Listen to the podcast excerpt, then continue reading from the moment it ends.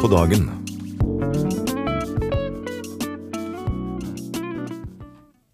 Hjertelig velkommen til programmet Midt på dagen. Eh, Vi skal holde på fram til klokka 14. Det er jeg som heter Miriam Lindseth som skal være her i dag. Og jeg håper dere kan kose dere sammen med meg. Eh, Finn dere gjerne noe å spise og noe å drikke, og nyt denne stunden her, disse to timene her, for vi skal ha mange gjester, masse gode innslag og musikk. Og eh, gjestene i dag, har seks gjester da.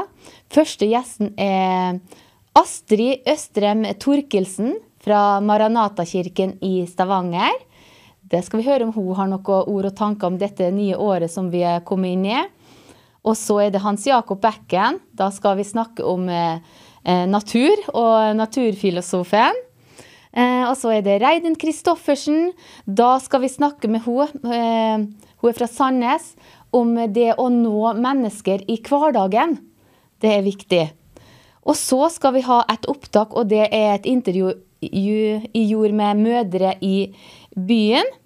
Og så skal jeg snakke med Bjørn Berntsen, som er på Hallingskarvet akkurat nå. Men da skal vi fokusere kun på det å snakke om bønn. Og så min siste gjest i dag, det er Anita Solheim. Ei herlig dame fra Sogn og Fjordane. Så skal vi høre hva hun har på hjertet, vet du. Så det blir spennende. Konkurransen i dag, spørsmålet er hvor i Bibelen står det at den som har Sønnen, har livet? Vet du det, eller du klarer å finne det ut? Så send svaret til 2210. Start meldinga med å skrive MPD. Så skriver du svaret, navn og adresse. Da kan du bli den heldige vinneren av denne kjempeflotte boka av eh, David Østby. Eh, I din hånd er mine tider. Og da skal jeg ta og lese litt bak her. Men jeg stoler på deg, Herre. Jeg sier du er min Gud. I din hånd er mine tider. Det var fra Salme 31, vers 15 og 16. Disse ordene kan stå som overskrift på Davids, eh, David Østbys liv. I denne boken skildrer han hvordan dette har artet seg gjennom et langt liv i tjenesten. Han tar med, seg, eh, med på sin trosreise og svarer på to spørsmål. Hvor kommer jeg fra, og hvor skal jeg hen? Han rammer sin kristne tro inn i en blanding av spennende slektshistorie, levd liv, personlige vitnesbyrd og omtale av emner som står sentralt i vår kristne arv. Så spennende bok. Den kan bli din hvis du er den heldige vinneren. Trekninga er i slutten av programmet. Ja, men det er så fint. Vi skal starte med en nydelig sang i dag. Eh, den heter 'Se etter meg, for jeg er også der'. Vær så god, Per Tveten. Ja, skal du òg en dag til himmelens land nå frem. Vil du til himmelen og ikke ha Jesus i hjertet, så kommer du dessverre ikke dit. Det står det, det er to utveier. Det er en himmel å vinne og et helvete å unnfly. Det er kun én vei til himmelen, og det står i Johannes 14, 14,6. Det er det å ta imot Jesus. Sier du ja til Jesus, omvender det seg ja til han, og vil leve for han, vet du, så da har du billetten klar. Når du er ferdig her på jorda da, så kommer du til himmelen. Er det ikke flott? Er det ikke stort? I dette er frelsens dag, husk på. Benytt muligheten, benytt sjansen, benytt anledningen som du har i dag. Morgendagen kjenner ingen. Plutselig så er det natt, og er det over. Da skal jeg forflytte meg til Rogaland, og jeg skal ønske hjertelig velkommen til Astrid Østrem Torkelsen. Hallo. Hallo, Astrid. Det er så herlig og så flott å kunne ha deg med her i Midt på dagen i dag. Tusen hjertelig takk. Har jeg blitt invitert? Ja. Bare hyggelig. Ja. Mm, ja, men så fint, da. Må, må takke for sist, da, for jeg og Svein var jo i menigheten din, og det var veldig stort for oss å få oppleve. Ja, og det samme òg. Folk syntes det var veldig kjekt å få besøk av dere. Tusen Så takk for det det. var gjensidig. Ja. Ja. Astrid, nå har vi begynt på et nytt år, 2024. Har du noen ord og tanker for dette nye året her som du kan dele? Ja, eh, du kan si at dere starter nå med en fantastisk sang. Og, og det er akkurat det som òg ligger på mitt hjerte. eh, på dette året her. Og eh, jeg kjenner bare Gud kaller oss bare sterkere og sterkere inn i en eh, sterk bønnetjeneste. Mye sterkere enn noen gang før. Og vi kjenner òg Den hellige ånds virkning i forhold til det å, eh, å være Altså, jeg tenker misjonsbefalingens lange arm, rett og slett. Eh, og det med evangeliseringsfokuset og dette her med Jesu gjenkomst, som nærmer seg så sterkt. Eh, og at dette her at eh, vi ønsker å se alle våre kjære hjemme i himmelen. Så den første sangen der, det var som eh, Det var helt bare nydelig. Og den visualiseringen òg, som kom fram i den eh, sangen, det var òg dette her med høstmarken. Og det er det som jeg har kjent meg inn i det nye året. Så så jeg bare akkurat sånn en moden høst. Men samtidig, når du skuer på et landområde i forhold til høsten, og kornen bare står der og svinger seg i vinden, så kommer det både nordavind, vestavind, sønnavind Jeg vet ikke hvor mange retninger det ikke kommer. Og du ser bare hvordan den høsten bare svaier og henger med vindretningene. Og det ble så sterkt for meg på det nye året. For det er akkurat det vi opplever rent eh, daglig. At eh, så mange av disse bønnebarna, eh, de frafalne og de som ingen forbedere har, som Gud har lagt spesielt på vår menighet. Og det er jo det vi har som fokus. For det er et mandat Gud, Gud ga oss i 2019 å be for Stavanger by, og be for den målgruppa der. Og da kjenner du òg at uh, Herren begynner å strekke oss lenger ut og åpne en arena for uh, å møte disse menneskene. Og det er der vi òg nå blir fylt med visdomstanker, kunnskapsord fra Herren. Så hver dag er vi avhengige av Guds vilje for dagen. Mm. Eh, og jeg kjenner det så sterkt for min del personlig. Det er akkurat dette her med må være en av Guds barn, troende folk, det første de våkner med om morgenen, det er å be Herren hva er din vilje for denne dagen? Hvem er det jeg skal møte? Hvor jeg vandrer i løpet av dagen min, så skal jeg være eh, lys og salt i denne tida. Mm. Eh, og så har jeg òg tenkt veldig mye på dette her med gleden i Herren. Og det ønsker jeg av lytteren som kanskje sitter nå i en situasjon nå, kanskje syns dagen er tunge, Kanskje de syns det er uro. Det er jo et ytre verden Når vi tenker på verdenssituasjonen over alt Guds skaperverk, så er det ganske tøft det mange mennesker opplever. Og, eh, og da er det vanskelig for oss å bevare gleden i Herren. Men der ligger det en styrke, og det har jeg lyst til å bare si til alle lytterne. Søk først Herren, og la Han få legge inn gledeskanalen i ditt hjerte, at du kan takke Herren for hver dag. For da holder du vekke mye av frykt og angst, som òg vil okkupere oss mennesker og lage masse bekymringer. Så gleden i Herren, og begynn å takke Herren for alle de bønnebarna du ber for. Takk Herren for alle eh, som du kjenner. For du, det er så viktig det å være, bære den der guddommelige kraften og oljen og gleden som bare Gud kan gi oss. Og jeg syns Davids salmer, alle salmene hans er bare nydelige, for de er så hverdagslige. Og denne hverdagslige situasjonen som ofte slår oss ut. Eh, så les eh, salmene av David, for han, han, han vandrer med Herren. Mm. Og, og, det er det som òg vi som er Guds folk har opplevd. Vi skal være troens folk, med Guds barn, med kongebarn. Vi er under Guds beskyttelse så lenge vi lever et rent og hellig liv for Herren. Så det er jo så de tankene der som, mm. Eh, som har kommet til meg dette året. Ja, og du nevnte ja. takksigelse, Astrid. Og det å ja. takke, og takke på forhånd også, det er vel veldig viktig? Å takke på forhånd, og ved, altså, uansett problemstilling møter på, begynn å takke Herren. Du har en løsning på dette problemet. Det er du som Du går foran meg. Du leder meg. ikke sant? Når jeg tar, vender hele mitt hjerte til min far, så jeg så stoler jeg 100% på min far. Og han er helt suveren. Og så tenker jeg òg Fader, Sønn og Hellig Ånd. Det er jo sånn en enhet. Og så jeg ble veldig opptatt av Nå går vi jo i Vi har jo lagt bak oss julehøytiden. Men nå går vi mot den sterke påskehøytiden og Golgata-verket. Der ligger løsningen på alt. Ja, For alt ligger på Golgata. Det er verket Jesus har fått gjort. Det, det, er jo det er så sterkt, og du tenker jo den uroen som nå finnes i Israel. Men den dagen når Jesus eh, ble korsfesta, og det som skjedde da jeg tenker, Tenk hvis meg og deg, Miriam, hadde levd da. Det hadde vært en utrolig ja. dag. Ja.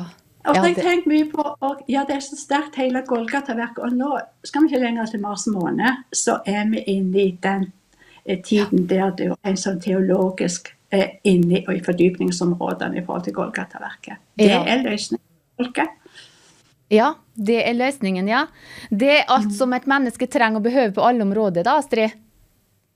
Absolutt. På all opp til ånd, sjel og legeme. Mm. Og Frelsesverket er gratis. Det er betalt av Jesus. Tenk på det. Helbredelse. Alt som ligger i Golgata-verket. Jeg ønsker bare folk disse månedene skal fordype seg i de dybdene. Det er en enorme dybder. Og når Jesus var inne i dødsriket og henta ut, tok nøklene fra Satan og tenk hvor han plasserte der eh, inn i paradis, både Moses og hele gjengen Jeg bare syns det ser for meg mange ganger. Det er så sterkt det Jesus gjorde det. Og når han sto opp igjen, så har jeg vært veldig opptatt av Emmausvandrerne. De gikk jo der som meg og deg, Miriam, og ja. andre. Vi, går, vi undrer oss over ting. Ikke sant? Hvor ble det av det Jesus sa? Var det? det var noe merkelig, det der. Er han virkelig død? Nei, det stemmer ikke, dette her. Det er akkurat som tenker, du og meg ville sagt at uh, det her stemmer ikke med det som Gud har sagt. ikke sant? Mm. Og, så, og, så, plutselig så var Jesus der. Og så tenker jeg også Peter, hvordan han peker seg ut. Han som hadde vært med til og med å vandre med Jesus, vært med på brødsbrytelsen. Og så så, så måtte han der og si, bøye seg for Jesus. Herligheten, kjente deg ikke på dette her området her. Og så tenker jeg på Peter, som fikk være med på pinsefestens dag. Og så likevel, etter pinsefestens dag, som da var bare jøder som var til stede, så tenker jeg òg på det at han, Cornel, Gud begynte å arbeide med Kornelius. Det var akkurat som han skulle begynne å arbeide med deg eller meg. Ja. Og så ja. sendte han sine og gå og så hent Peter snakke litt med han. Men Peter han så så ned på den gruppa der, for det var jo hedninger. Og det var ikke rette sorten. Og sånn kan vi òg være. Vi kan se, Og så kom ja. Gud der og møtte Peter på en måte der alt kjøtt måtte forsvinne vekk for at han skulle være i stand til å kunne delta på det møtet i Kornelius' hus. Og der fikk de oppleve å bli frelst, døpt og åndsdøpt. Og misjonsbefaling starta der. Og ut ifra det punktet der kan du og meg være med og formidle Guds rike. Det er så sterkt. Ja. Det er ja. så sterkt, ja. Det er sant, Astrid. Nå har du ett minutt på det hvis det er noe mer du vil få fram.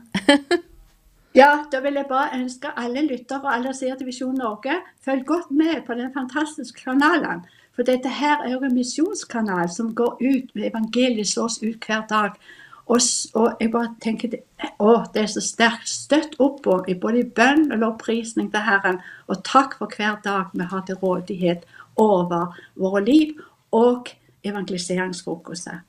Stå på, folkens. Ja. Amen. Ja, men da sier vi takk, ja, takk til deg, Astrid. Det var så herlig. Du må bli med igjen en annen gang, så Gud velsigne deg, Astrid. Ha det godt, alle ja. sammen. Ja, ha det godt, ja. Ha det godt. Ha det. Det var flott å få snakke med eh, Astrid Østrem Thorkildsen. Ønsker du å treffe henne, tenkte seg, så finnes hun i Maranata-menigheten i Stavanger i Rogaland. Da skal vi høre en nydelig sang, 'In the Presence of Angels'. Det var en nydelig sang med Laura Park. Da Vi har jo eh, på Visjon Norge her ei eh, webside. Eh, skal vi ta en liten titt på den? Eh, det er mange artikler der, og dere kan jo gå inn sjøl og se på. Vi skal, ta, skal vise ei av artiklene inne, da. Og det ser dere bilde av en eh, forfatter, Harry Rødner. Eh, og han skal eh, i studio direkte i kveld med Arne Pedersen. Etter terroren 7. oktober føler oss forlatt av norske myndigheter. Det har vært en markant økning i Antisemittisme etter terrorangrepet på Israel 7.10 i fjor, også i Norge. Den norske jøden og forfatteren Harry Rødner kjenner godt til situasjonen og savner handling fra myndighetene. Krigen mellom Israel og Hamas har også en personlig innvirkning på oss som jøder her i Norge. Det er mange historier som finnes blant oss, forteller han. Den 7. oktober 23 eh, gjennomførte terrororganisasjonen det største angrepet på Israel i nyere tid. Over 1200 mennesker ble drept. Fortsatt holdes over 1000, nei, 100 israelere som gisler i Gaza. I kjølvannet av angrepet er også trusselbildet mot jøder bo, bosatt i andre land styrket. Og eh, PST i Norge er bekymret og beskriver situasjonen som skjerpet. da. Så dere kan lese mer om det her hvis dere går inn på Visjon Norge sin webside. Og han kan dere høre mer om i kveld på studio direkte hos eh, Arne Pedersen som programleder, da. Han skal forresten ha med seg mange andre flotte gjester, så følg med i kveld også. Ja, men det er fint, vet du. Eh, jeg tenkte jeg kunne minne om konkurransen òg. Spørsmålet i dag er hvor i Bibelen står det at den som har Sønnen, altså den som har Jesus, da, den som har Sønnen, har livet? Hvis du vet det, så send svaret til 2210. Start meldinga med å skrive MPD. Og så skriver du svaret, navn og adresse.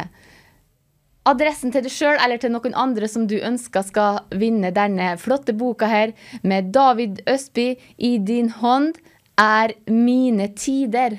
Wow, for en tekst også. Trekning i slutten av programmet, så hiv dere på konkurransen. Det syns vi er veldig artig. Da skal vi høre mer sang og musikk, og nå er det You Deserve The Glory med Aron Keys. Vær så god. Ja, det var sangen You Deserve The Glory, og det er gjerne virkelig Jesus, kongenes konge. Da skal vi ønske velkommen til Hans Jakob Bekken.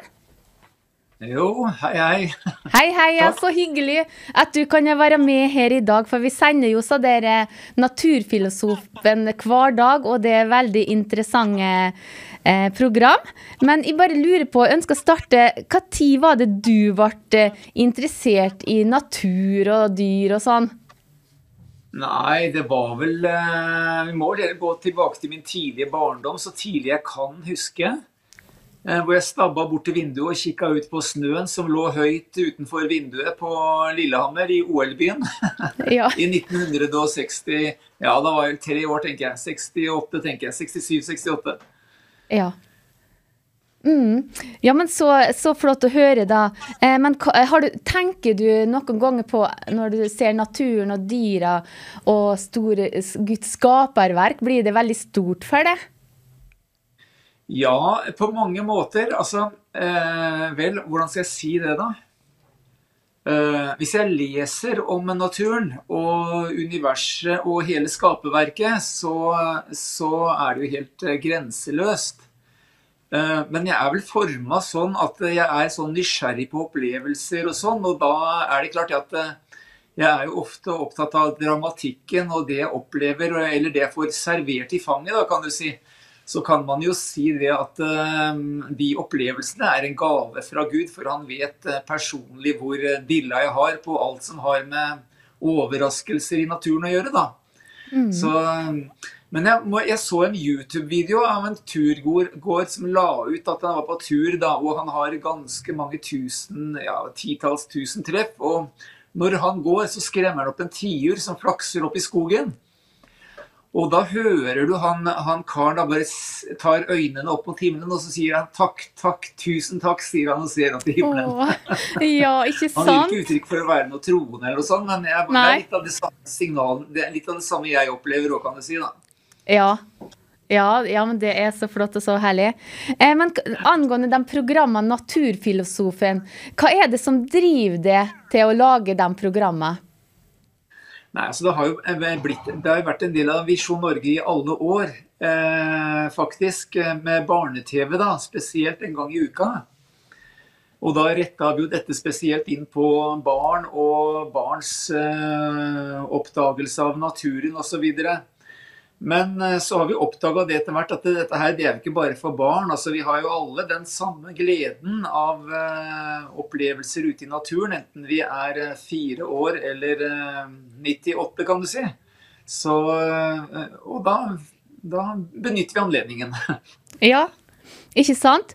Er det sånn, det er vel sånn fortsatt at folk kan sende inn spørsmål og sånn. Kan ikke du fortelle litt hvordan de kan gjøre det?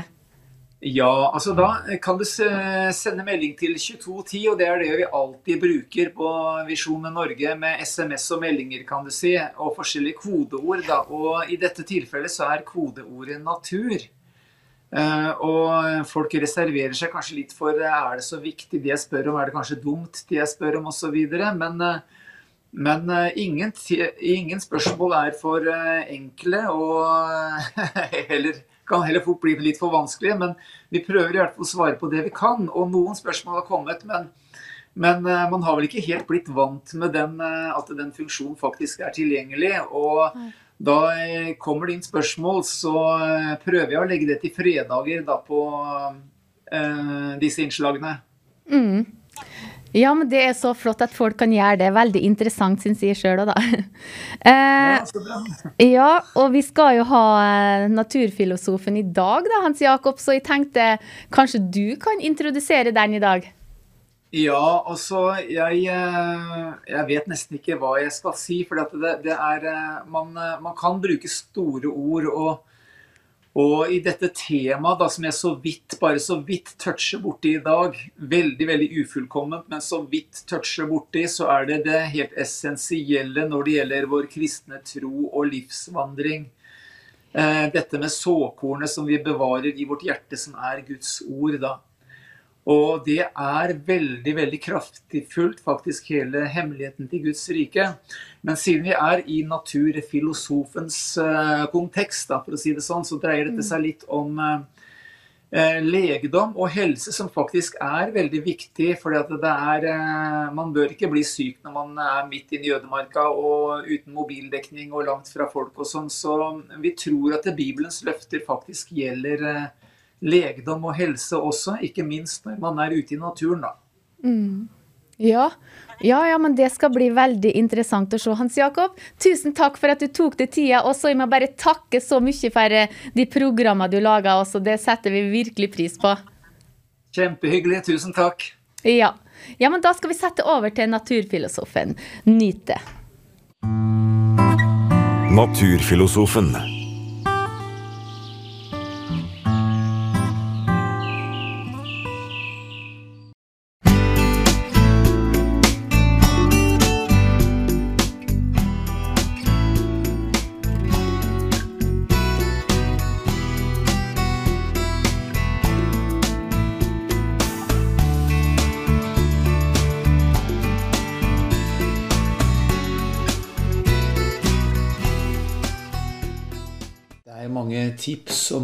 Råd man kan komme med når det gjelder natur og friluftsliv. Og mye er godt og mye er nyttig, men eh, noe av det viktigste det er selvfølgelig å ha en god helse. I hvert fall skal du være i mye uteaktivitet og kanskje gå et stykke. Så må du jo det. Det blir ikke så mye betont gjennom disse innslagene, men eh, det er likevel eh, kanskje det mest eh, essensielle i hele mitt liv generelt. Og det er tilknyttet dette med helse og god form for å gjøre det jeg gjør. Så tror jeg nok det aller, aller viktigste, det er faktisk Bibelens løfter om eh, liv og legedom og helse. Og det er så mange spørsmål og det er så mange konflikter rundt dette temaet, men eh, jeg tror på en veldig, veldig enkel vei her, som er både reell og kraftfull. Og det er at eh, du tillemper ordene, eller legger ordene i ditt hjerte, som har med legedom og helse å gjøre. Og da kunne jeg nevnt en øh, 20-15-20 vers ganske raskt, men jeg skal bare stoppe opp ved ett ord, og det er i femte Mosebok. kapittel 7 og vers 15 er det vel. Der står det det at Herren skal holde all sykdom borte ifra deg. Og så står det noe mer i det verset også, men vi vet at eh, løftene har sin oppfyllelse i Jesus Kristus. Så vi står på en trygg plattform når vi velger å tro på Bibelens eh, løfter. Og eh, disse ordene, det har vært av aller største verdi når det gjelder min evne til å gjøre det som dere har sett så ofte gjennom disse innslagene. Så får jeg bare kaste ballen over til deg og si det at uh, dette lille fru ja, Hvor blei det av det? Det er så lite at Jo, det er datter på gulvet. lite frø. Du kan nesten ikke se det engang. Det er eplefrø. Jeg kunne jo lagt det på hvitosten, ikke sant, så hadde du sett det, men uh, plutselig ble det borte her. Det lager de beste epler. Altså ikke bare eplene, men de, det lille, enkle frøet det lager et stort epletre med masse Epler som gjennom årene produserer tonnevis av frukt. Bare fra ett eneste lite korn. Og Jesus sier at dette det er hemmeligheten til Guds rike og Guds kraft. Og det er at du planter ordet i ditt hjerte. Og beskytter og bevarer ordet i ditt hjerte. Så får jeg la dette være en liten eh, oppmuntring til deg, og også knytte dette opp imot eh, natur og friluftsliv.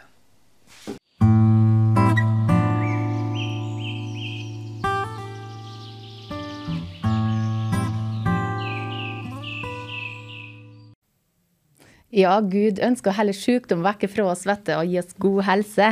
Det var veldig interessant, uh, naturfilosofen i dag. Og, det med frøet der er veldig godt bilde òg. Kjempebra, altså.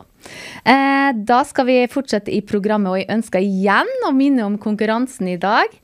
Uh, hvor står det at den som har sønnen, har livet?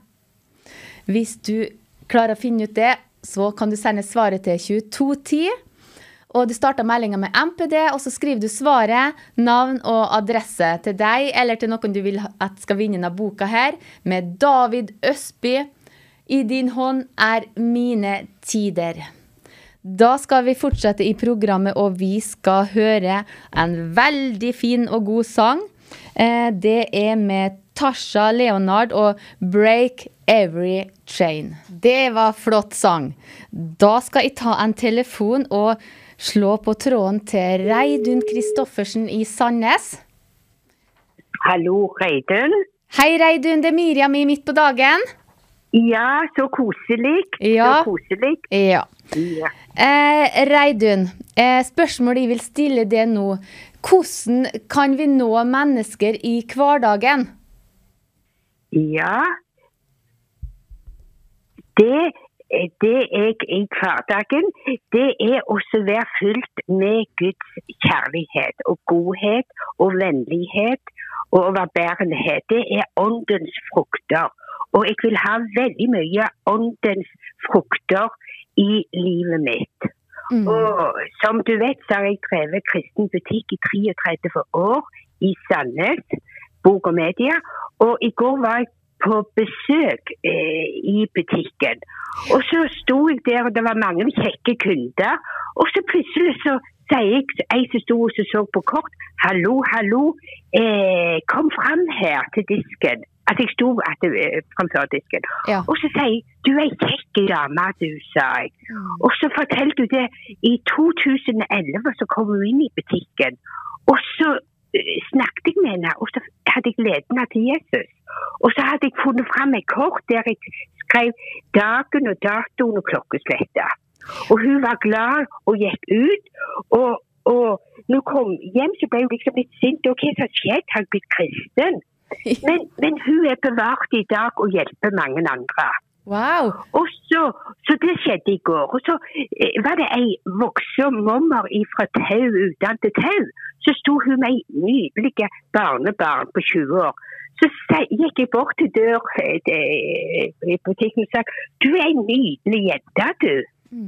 Så sa jeg er du, er du liksom vært i kirke og konfirmert? Ja, det hadde du. Ja, men da har du fått pålagt noe at det, noen har velsignet deg, så du har velsignelse. Og så har du en mommer som du går på sida og kan alt om dette. eh, vil du følge Jesus? Ja, sa hun. Så fikk jeg be frelsesbønner der.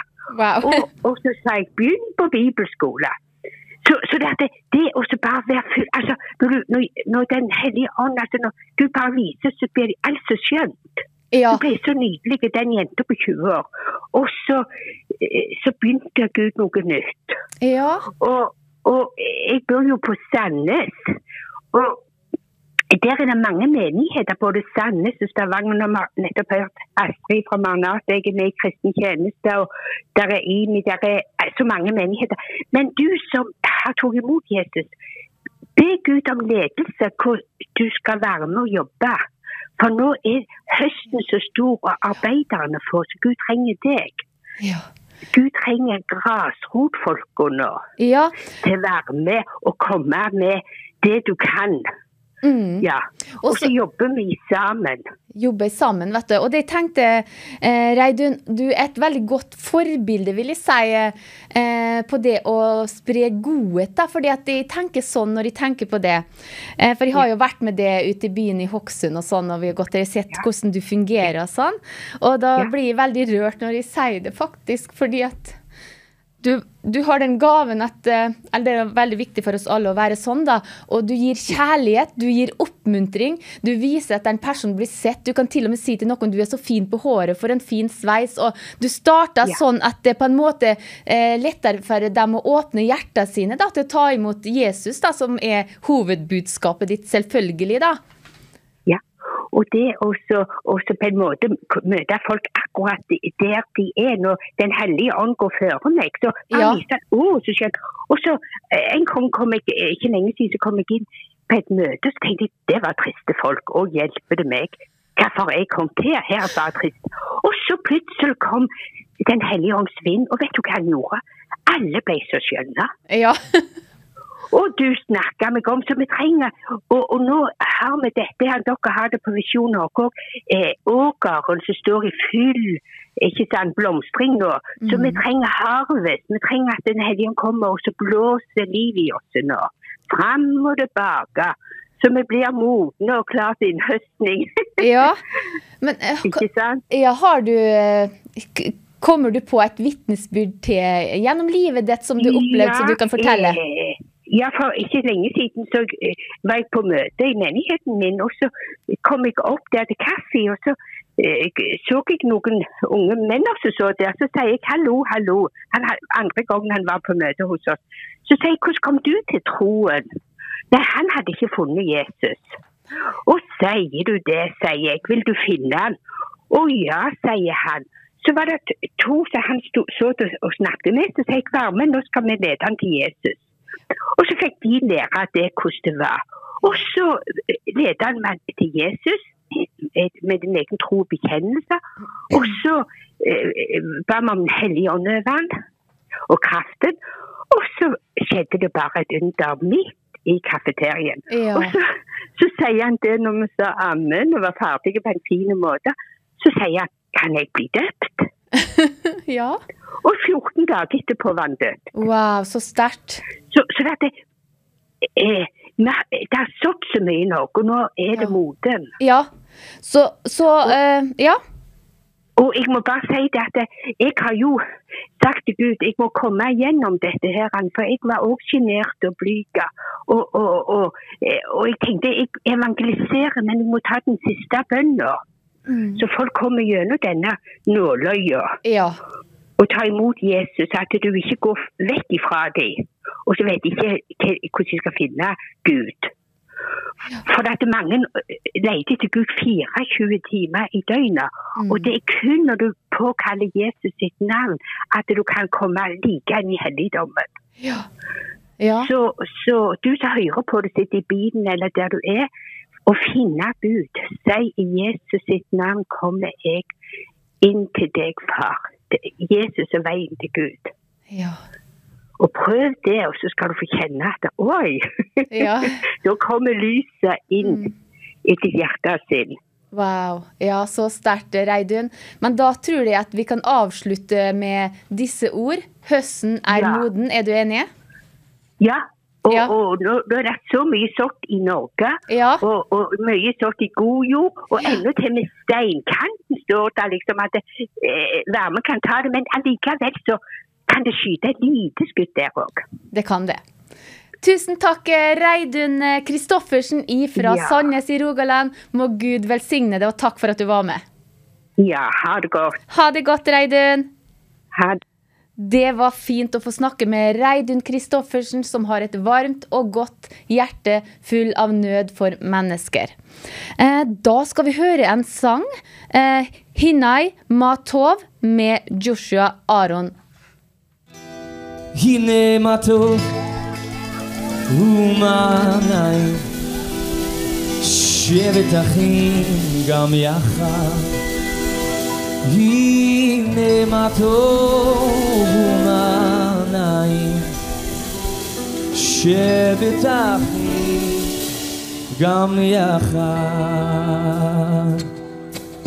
הנה מה טוב הנה מה טוב לילה לילה לילה לילה.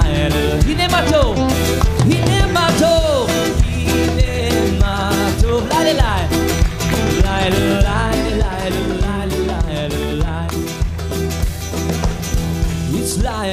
precious oil flowing down the beard of Aaron From the top of his head to the edge of his robe Hine, hine mato, hine mato Hine mato, humana שבט אחים גם יחד הנה מה טוב ומענן. שבט אחים גם יחד. הנה מה טוב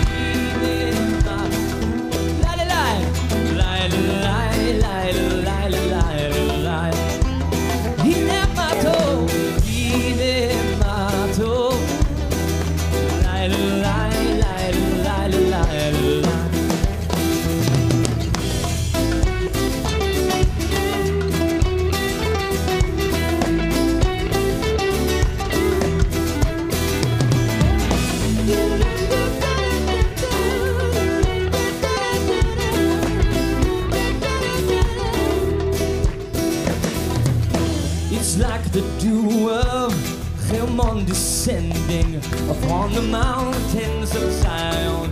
Zion, for there the Lord commanded blessing, life forever.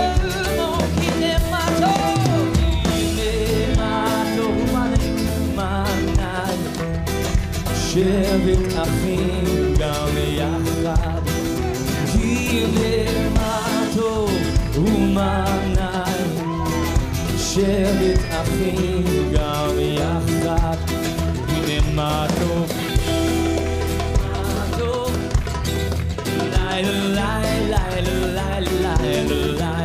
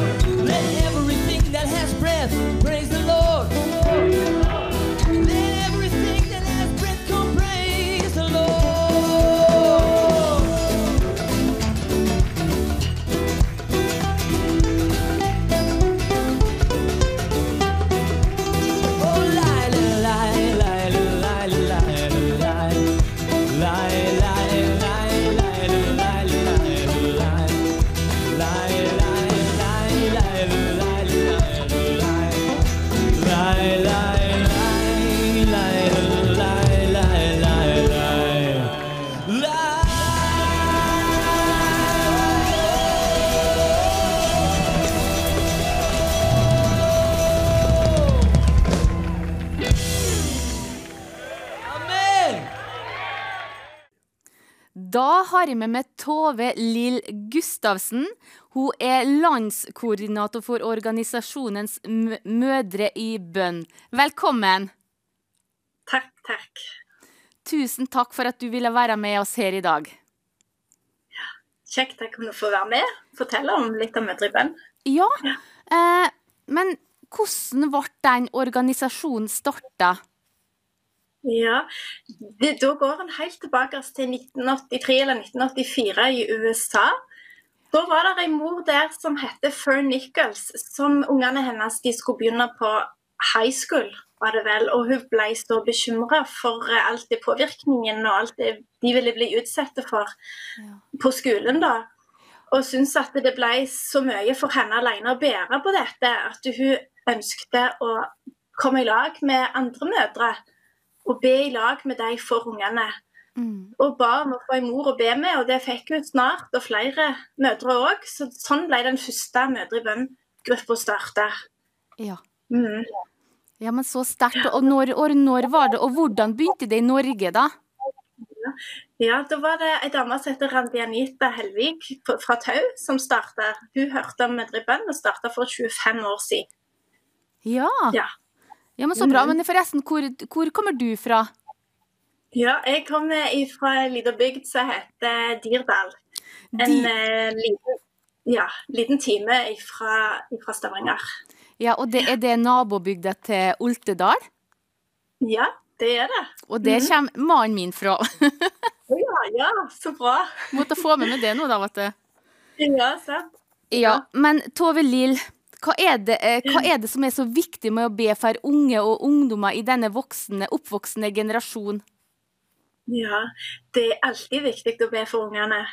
Eh, og, og det med bønn finner vi jo gjennom hele Bibelen, og oppfordringer om å be, og løfter knytta til det å be. Og så er det spesielt et vers som er vårt motorvers, da, som står i Klagesangene 2.19, og det handler om det å, å gå i forbønn for ungene. Og der står det Stå opp, rop høyt om natten, rop ved hver nattevakt. Øs ut ditt hjerte som vann for Herrens ansikt.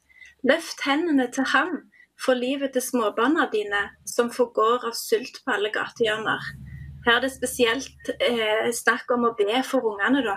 Ja, Eh, og, og jeg tenker I denne tida er det jo spesielt viktig eh, med alt du tenker på, alt det som eh, ja, avkristning og Ja. mye av de utfordringene og påvirkningene som de eh, møter på i skolen. da. Ja. vi er jo opptatt av å be for skolene i Mødre i bønn. Mm. ja vet du, jeg så at det sto at dere skal i år be spesielt for alle skoler i Norge. Ja, Det er egentlig en ny generasjon som, som skal be for alle, har en aksjon akkurat dette året. Så vi vi støtter den aksjonen, da. Men, men vi i Mødre i bønn, det er vår visjon er jo hele tida at hver skole skal bli dekka av bønn. Sånn at vi, vi ber om og vi, vi oppmuntrer og ønsker at flere og flere mødre skal starte bønnegrupper rundt forbi. Mm. Sånn at hver skole egentlig skal være dekka av bønn. Ja, og det er så flott å høre også. For ungene og ungdommene de er nå avhengig av at vi ber for dem. At de blir på en måte beskytta gjennom våre voksnes bønn, da.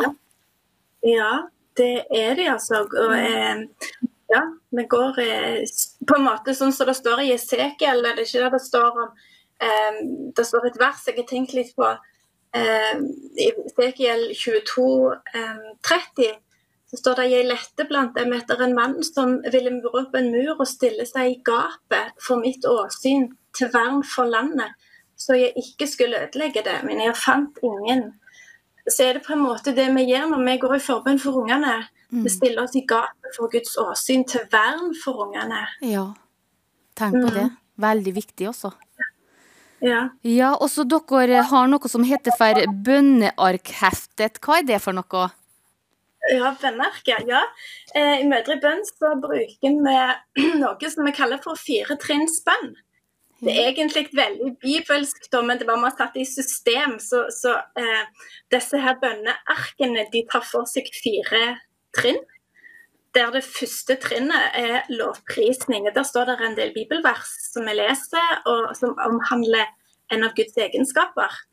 Så bruker vi første tida til å lovprise Gud for den han er. Og så neste trinn, trinn to, det er synsbekjennelse. Det tar vi som regel stille da. Og så trinn tre, eh, det er takk. Bibelen oppfordrer oss til å be med takk. Og Da takker vi for det Gud har gjort for oss, og, takker for bønnesvaret vi har fått. Og så er det trinn fire, da. Da er det forbønn. Da ber vi for ungene våre. Vi i bønnegruppa ber for én av ungene våre hver gang, sånn at vi får bedt konkret for den ene ungen. Så tar vi neste unge neste gang. Men så går vi òg videre til å be konkret for kanskje to-tre lærere hver gang.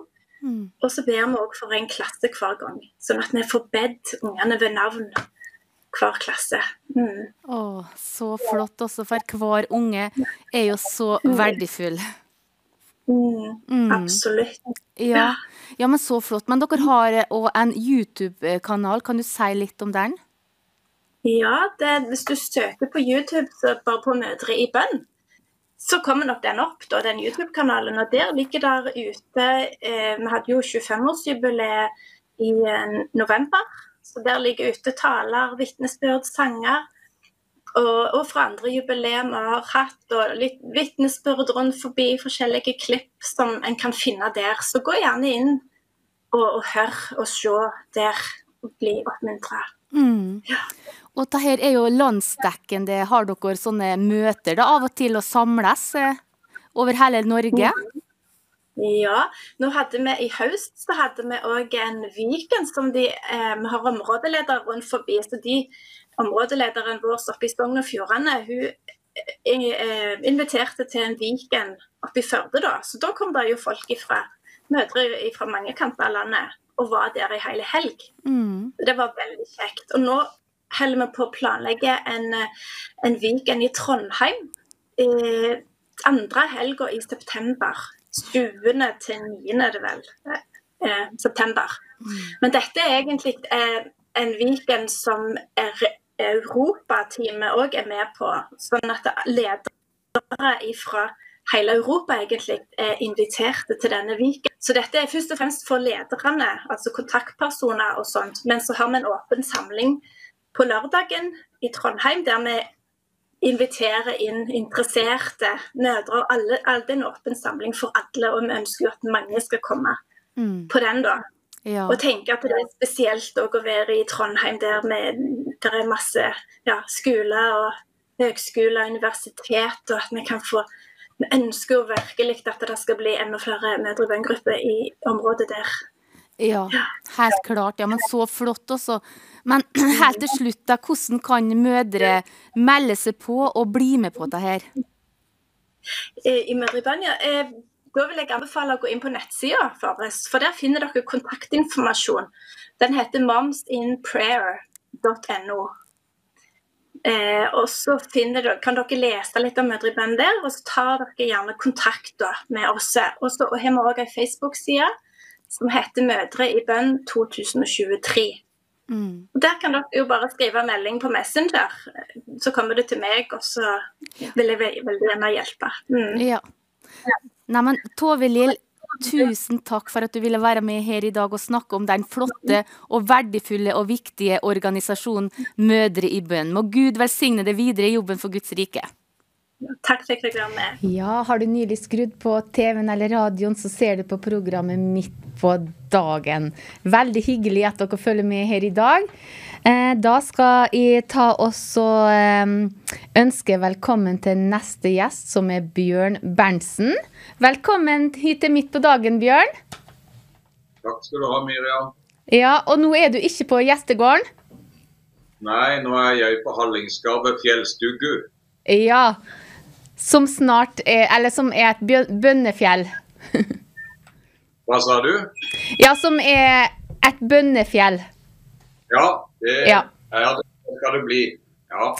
Ja, Bjørn, jeg ønsker at vi skal fokusere på bønn. Hvorfor, hvordan var det du, og når var det du fikk virkelig ta med bønn i ditt hjerte, og fikk oppleve bønnens makt og kraft og sånn?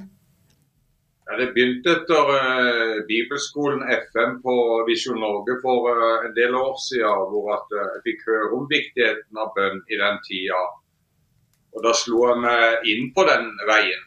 Og, og ble på en måte overgitt til det. For vi hadde jo allerede i 2016 etter sommerferien så hadde vi en sånn bønneaksjon klokka fem om morgenen ut hele høsten, så vidt jeg husker. Og Da møtte jeg opp alle de bønnestundene der, og det bygde meg opp. Det og så mye annet. da, det, Den overgivelsen. så Når du gir deg over til det som du kjenner du skal gjøre, så kjenner du at Herren gir deg mat fra himmelen. da, eksempel. Du får, får styrke og kraft til å fortsette det du har begynt. For Det er han som gir maten. Vi må bare ta det første steget, altså dørstokkmila. Så begynner ting å skje. Når vi går han i møte, så får du bønnens kraft gjennom overgivelse. Og gjennom at du vil tjene han med et åpent, ærlig, oppriktig hjerte. Det er sånn jeg begynte å se det og kjenne det. Ja, Men hva er det som er viktigheten med bønn, da, og spesielt nå i disse tider som vi lever i? Ja, det er fordi at da setter vi eh, Herren, vi setter Gud i aksjon i de situasjonene vi ber for. F.eks. For, for Israel, som er så i, i, i brennpunktet akkurat nå. For å ta et eksempel, så er det så viktig at vi aktiviserer bønnen. Og at da vil det skje ut ifra våre bønner inn i situasjonene som Israel er i, eller som kanskje vi er i her i Norge. Så mange forskjellige ting. Så vi setter i grunn engler i aktivitet, og vi setter Herren i aktivitet, og vi får ting til å skje.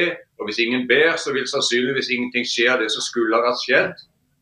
Så det, det, å sette i gang med bønn, det er ikke alle som forstår viktigheten av bønn. Men når du begynner å overgi deg til bønn, så begynner du å merke at du begynner å få noe tilbake. Du begynner å få bønnens og nådens ånd. Du begynner å fungere i bønn. Og det at du er overgitt det du tror på. Og tror du på bønnens kraft, så vil det bli sånn som du tror. Ja. Så så enkelt er det egentlig. Ja, og uten bønn så skjer det jo ingenting. Nei, det skjer ikke noe uten bønn. Og, og, det skjer også noe i vårt eget liv når vi er villige å be.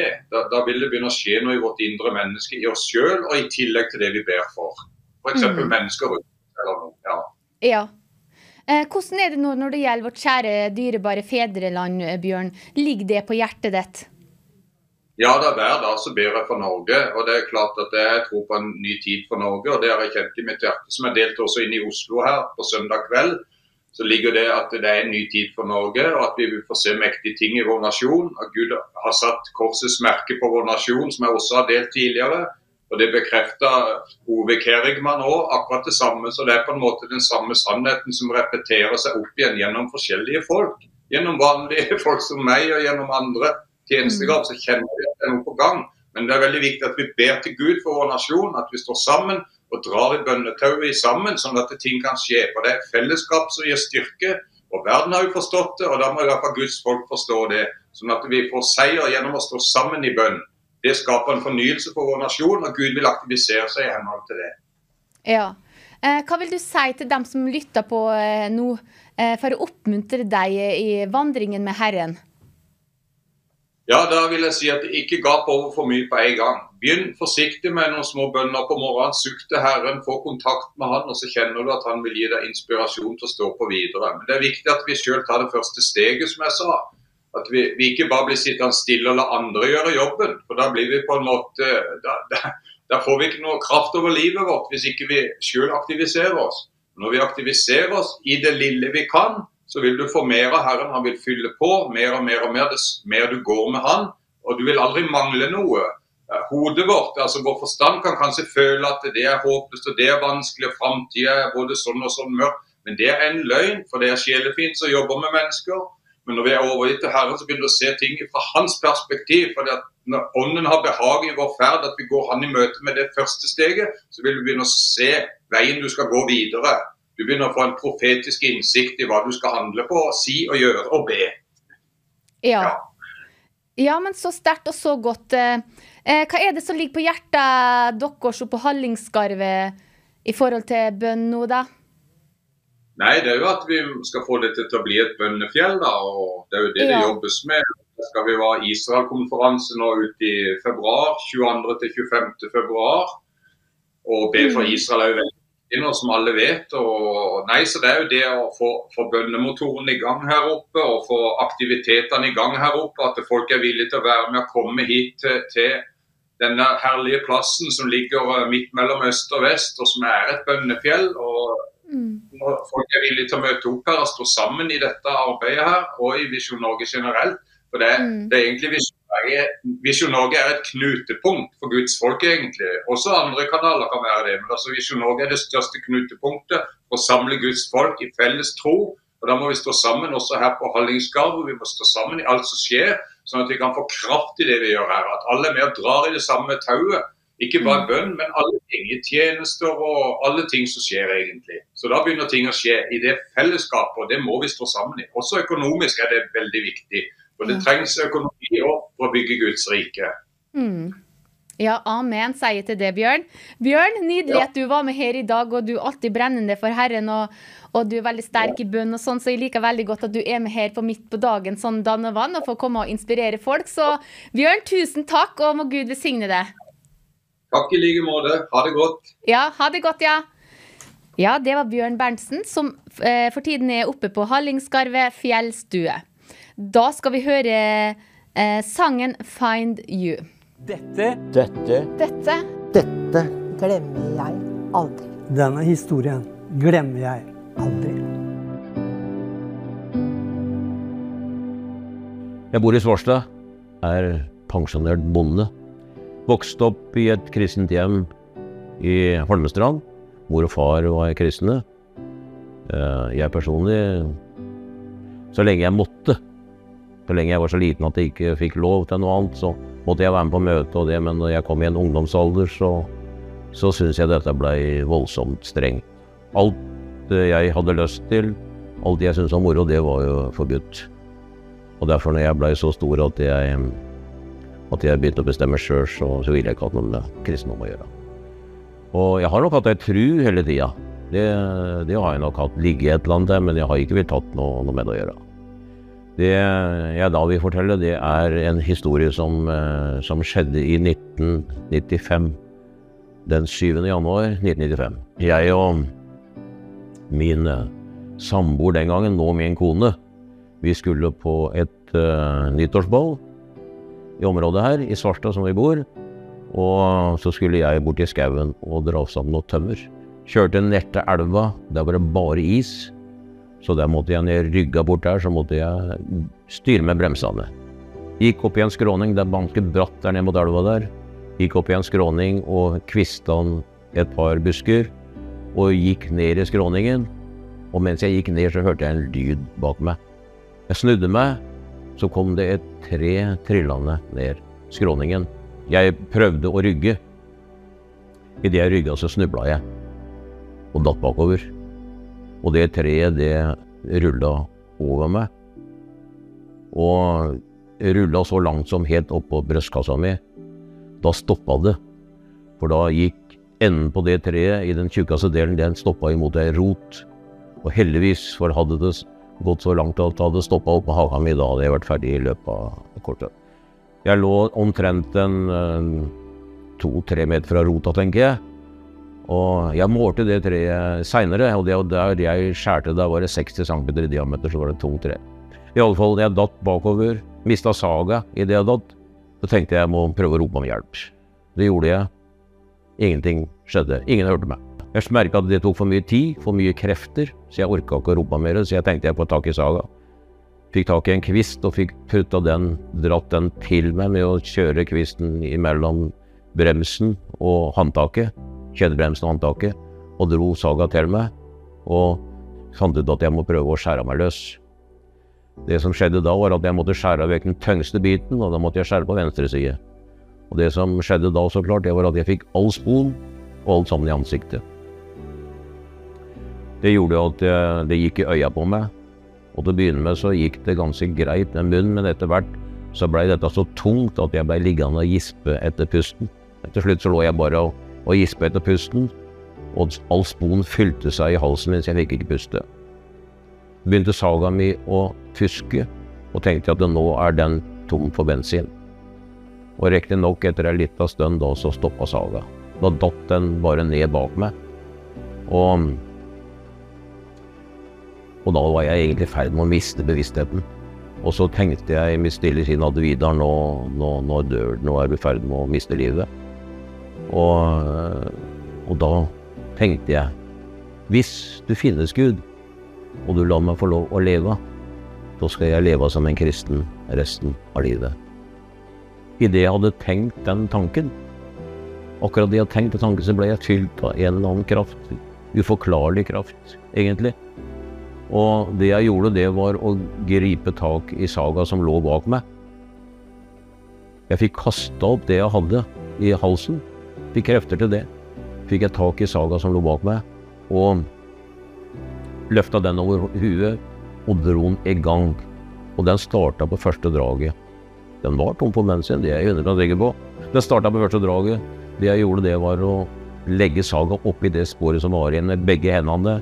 Gi full gass og gi på og vrenge den rundt. Og det da knakk stokken. Det, I det øyeblikket den knakk, så, så tror jeg jeg blei borte litt. Jeg husker ikke så mye akkurat. Og det som skjedde etter når jeg kom meg liksom litt, så fikk jeg dratt meg vekk fra den stokken. Jeg var lamma i nedre dilen, så jeg greide ikke gå. Jeg dro meg på armene bort til traktoren som sto en 30 meter unna. Og så kjørte jeg opp i gården hjemme og tuta, og så fant da kona mi da, fant meg der og fikk dratt meg inn. Og hun sier jeg var helt gul, øya sto ut av huet på meg. Hun fikk dratt meg inn til, inn ommen, jeg var helt bånnfrossen. Og fikk ringt etter sykebilen. Jeg, når jeg lå der, så sier jeg til Tann-Karin at uh, nå må jeg takke Gud, for nå har jeg fått livet i gave. Og det gjorde vi. Vi gråt og takka Gud. Kom sykebilen. Den kjørte meg på sykehuset og fikk uh, lappa meg sammen. Og, og det var en opplevelse. Da fikk jeg møte Jesus. Denne historien her, det var min frelsesopplevelse. Jeg fikk møte Jesus, og dette glemmer jeg aldri.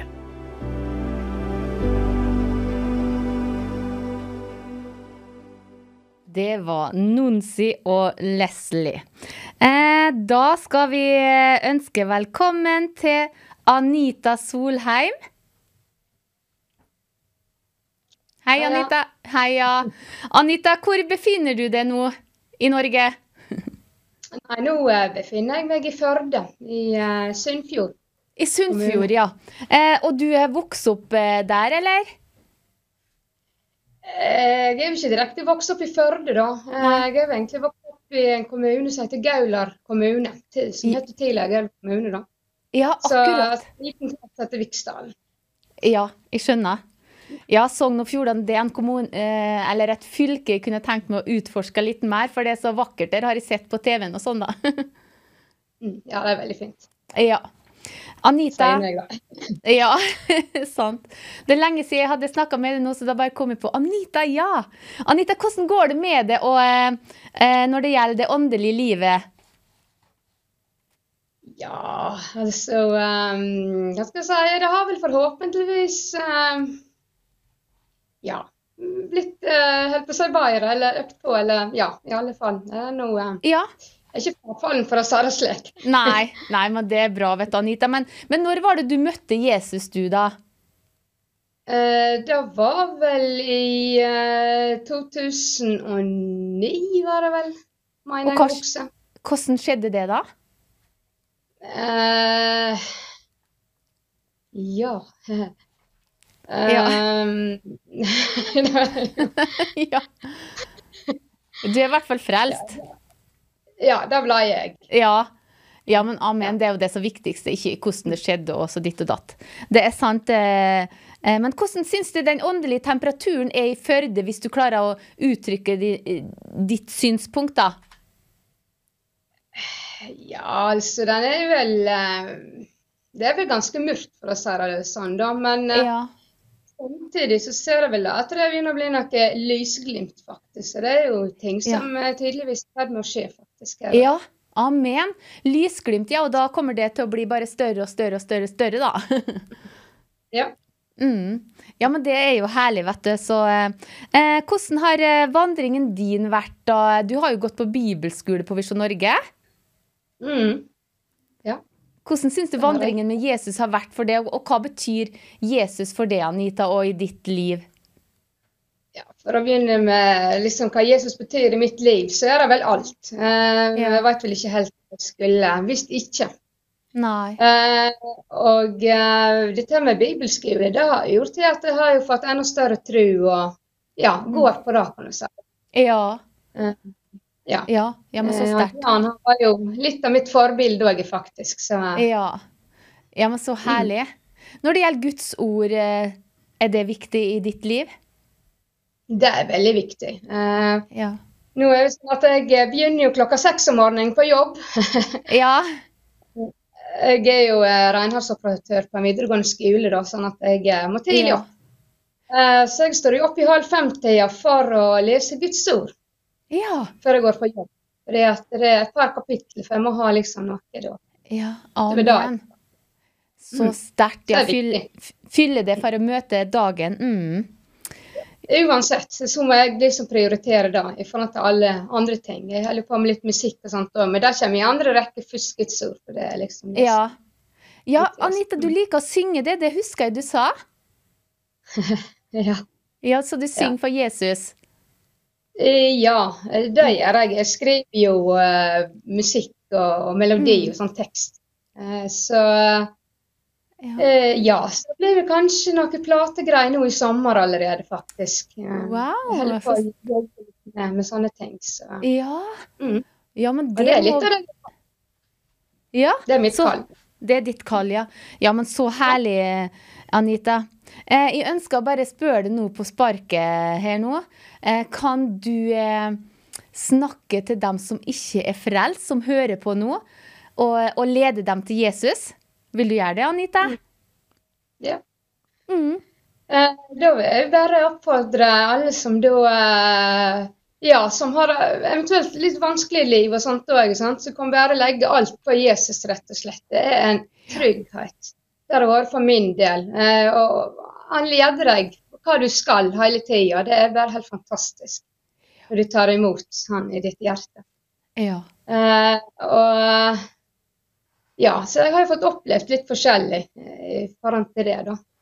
Mm. Um, så hvis du vil ha en trygghet i hverdagen ser sånn som dagene på en måte nå, sånn, så er det veldig mye som skjer rundt om oss, både i Norge og utenlands og alt. Så, så det er en trygg, trygghet å ha han i livet.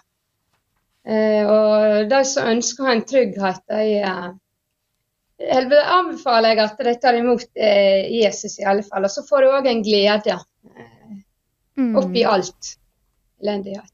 Så, Ja. Amen. ja. Eh, Ja. Så sterkt, Anita. Oppi alt, ja det, ja, det er så sant, så sant det. ja, men så bra, Anita. Helt til slutt her nå, da. Er det noe annet du har på hjertet du ønsker å dele? Eller noen planer du har framover utenom det med eh, plate og sånn? da? Er det noe annet som ligger på hjertet ditt? Jeg kan jo fortelle litt, kanskje et lite vitnesbyrd på en måte. Jeg har kanskje Ja. flere, da, men da, da, der er jo iallfall et år siden eller sånn. Eh, og det gjaldt jo mor mi. Eh, hun var veldig dårlig, og jeg ba jo mye for henne. Og jeg hadde jo andre som var med og ba. Vi sto sammen. Eh, men så fikk jeg det, og det var jo fra Herren at jeg skulle Og det har litt med militæret å gi, med tienden og alt dette her, da. Eh, og da fikk jeg en sum som jeg skulle gi, og det var jo faktisk til Visjon Norge. Eh, og, eh, og fikk liksom det her med at jeg skulle gi det for å redde livet til mor mi, faktisk. Eh, og det var jo før jeg visste hvor dårlig hun var. Eh, hun visste jo ikke sjøl hvor dårlig hun var. Og legene de hadde jo nesten, eh, flere leger hadde jo gitt opp. Det var ikke håp. Åh. Um, så hadde jo slutta å ete. Hadde jo ikke matlyst og greide ikke å ete. Um, men uh, men eh, til slutt så, så, så ble hun bedre og begynte å ete. og Dette gikk over en liten, liten periode, da, og legene da, da så vi positivt på at hun eh, kom til å, å greie seg, rett og slett. Så, Ja. Så, så i dag så uh, Hun er jo på sykehjem, da, men uh, jeg tror det at Herren han gjør uh, altså det onde til det gode. Slik at um, Hun ber jo for de som er på sykehjemmen og har veldig medfølelse med dem. Og, Ja. ja, og sykepleierne de syns jo det at altså, hun er jo over De er helt forferdet hvor bra hun er, faktisk. Ikke så dårlig som hun var. Hun var jo Nei. nærmest inn i døden. Men ja. Mm. Så hun så hun har jo rullator med så går, men eh, hun går jo nesten forbi disse sykepleierne. Og så Ja. spør liksom ja, nei, men hun må bare gå, liksom. Hun Ja, liksom- skjønner. Så er sterkt. Veldig sånn, ja. Mm. Og så, eh, ja, så hun leser Guds ord hver dag, hun òg. Så Ja. hun kjenner jo det når hun får lese da, så blir hun styrka mer og mer. Så. Ja. Wow. Ja, men det var veldig sterkt og fint at du delte, Anita, så du må hilse så mye til mor di. Det skal jeg gjøre. Mm, Ja, gjør det. Også Anita, må jeg bare si du er herlig dame, og må Gud rikt velsigne deg, Anita, og tjenesten du har for Herren, og så snakkes vi. Mm, ja, takk for det. Ja, tusen takk. Det var altså eh, Anita Solheim, du. Så nydelig dame å få snakke med i dag. Da skal vi høre Brødrene Gaulin. Da skal vi høre nettopp om det navnet Jesus. Det finnes et navn. Det var brødrene Gaulin som sang, sang så flott. Det løste meg fra syndens slaveri. Og Jesus han kan løse det nå ifra syndens slaveri ved at du tar imot han som din frelser og herre. Da skal jeg innom en eh, liten artikkel i Norge, Avisa Norge i dag. Eh, og så skal vi snakke Eller skal jeg lese litt ifra den. Eh, arabiske israeler, 26, han er altså blant de eh, 21 falne israelske soldatene. Skal vi se her etter hvert om det kommer på skjermen, da. Nei, det går ikke nå, nei. nei. Men i hvert fall da, så kan jeg i hvert fall reklamere for eh, Avisa Norge i dag, og jeg kan si uansett kort eh, om denne artikkelen her. Eh, det var en arabisk israeler, ja, eh, som var blant de 21 falne israelske soldatene da. Og han har sagt jeg er stolt over å være en beduin som har tjenestegjort gjort i IDF. Vi lever alle sammen og respekterer hverandre i landet vårt, skrev Ahmad Abu Latif i sosiale medier kort tid før han ble drept drept av palestinske terrorister i Gaza. Mandag ettermiddag skjøt Hamas-terrorister en rakett mot en bygning på Gazastripen, der en større gruppe IDF-soldater befant seg. 21 soldater døde og mange ble skadet. Beduinen Ahmad Abu Lati fra Rahat etterlater seg sin kone, deres datter på 11 måneder, 11 søsken og foreldre. Latif han arbeidet som sikkerhetsvakt eh, ved Ben Gurion-universitetet i Negev, hvor han var et kjent og kjært ansikt for både studenter og ansatte, melder All Israel News. I motsetning til, eh, motsetning til jødiske israelere er arabiske israelere fritatt fra verneplikt eh, i det israelske forsvaret. Latif var en av et stadig økende antall arabere som melder seg frivillig i tjeneste. Og Da kan dere også lese mer om i, Nor i Avisa Norge i dag. Da skal vi huske på at konkurransen er snart. Så dere som ikke har vært med, må hive dere på konkurransen. Om denne boka her kan eh, dere vinne. Og spørsmålet er hvor i Bibelen står det at den som har sønnen, har livet. Eh, hvis du ikke vet det, så kan du google. Eh, og da sender du svaret til 2210. Start meldinga med å skrive MPD. Og så svaret, navn og adresse. Du kan godt skrive navnet og adressen til noen som du ønsker skal få noe her som en overraskelse, f.eks. i posten. David Østby, i din hånd er mine tider. Snart trekning. Da skal vi høre Amazing Grace. Det var Amazing Grace, vet du, og nå det stor. Da har vi foretrakt eh, tatt trekninga av spørsmålet som lyder sånn. Hvor i Bibelen står det at den som har sønnen, har livet? Det står i 1. Johannes 5,12.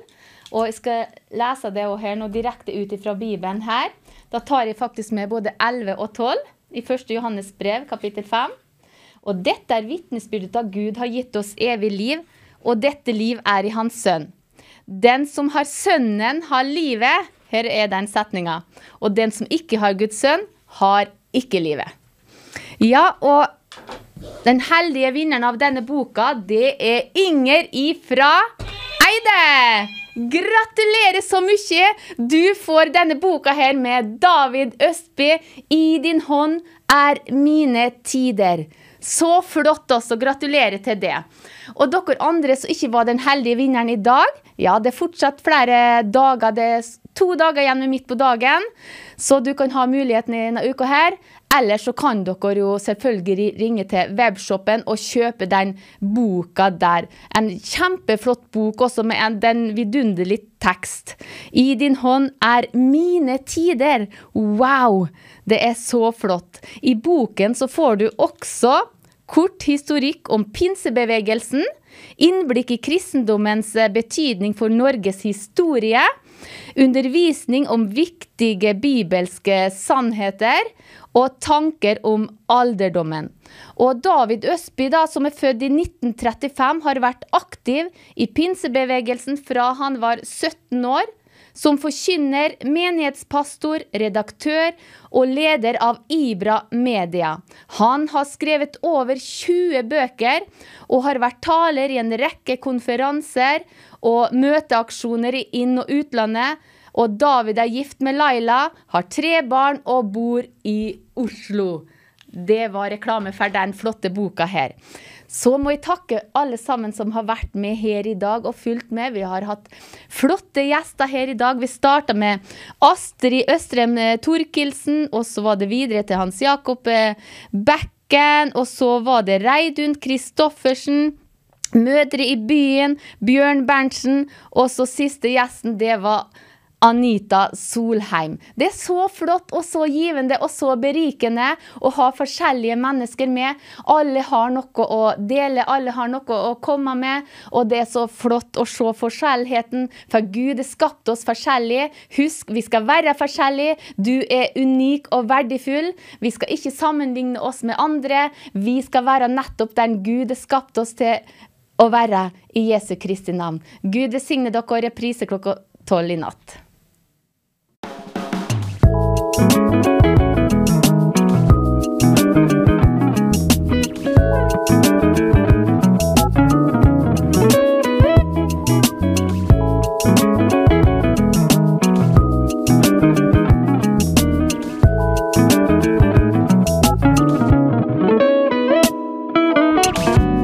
Midt på dagen.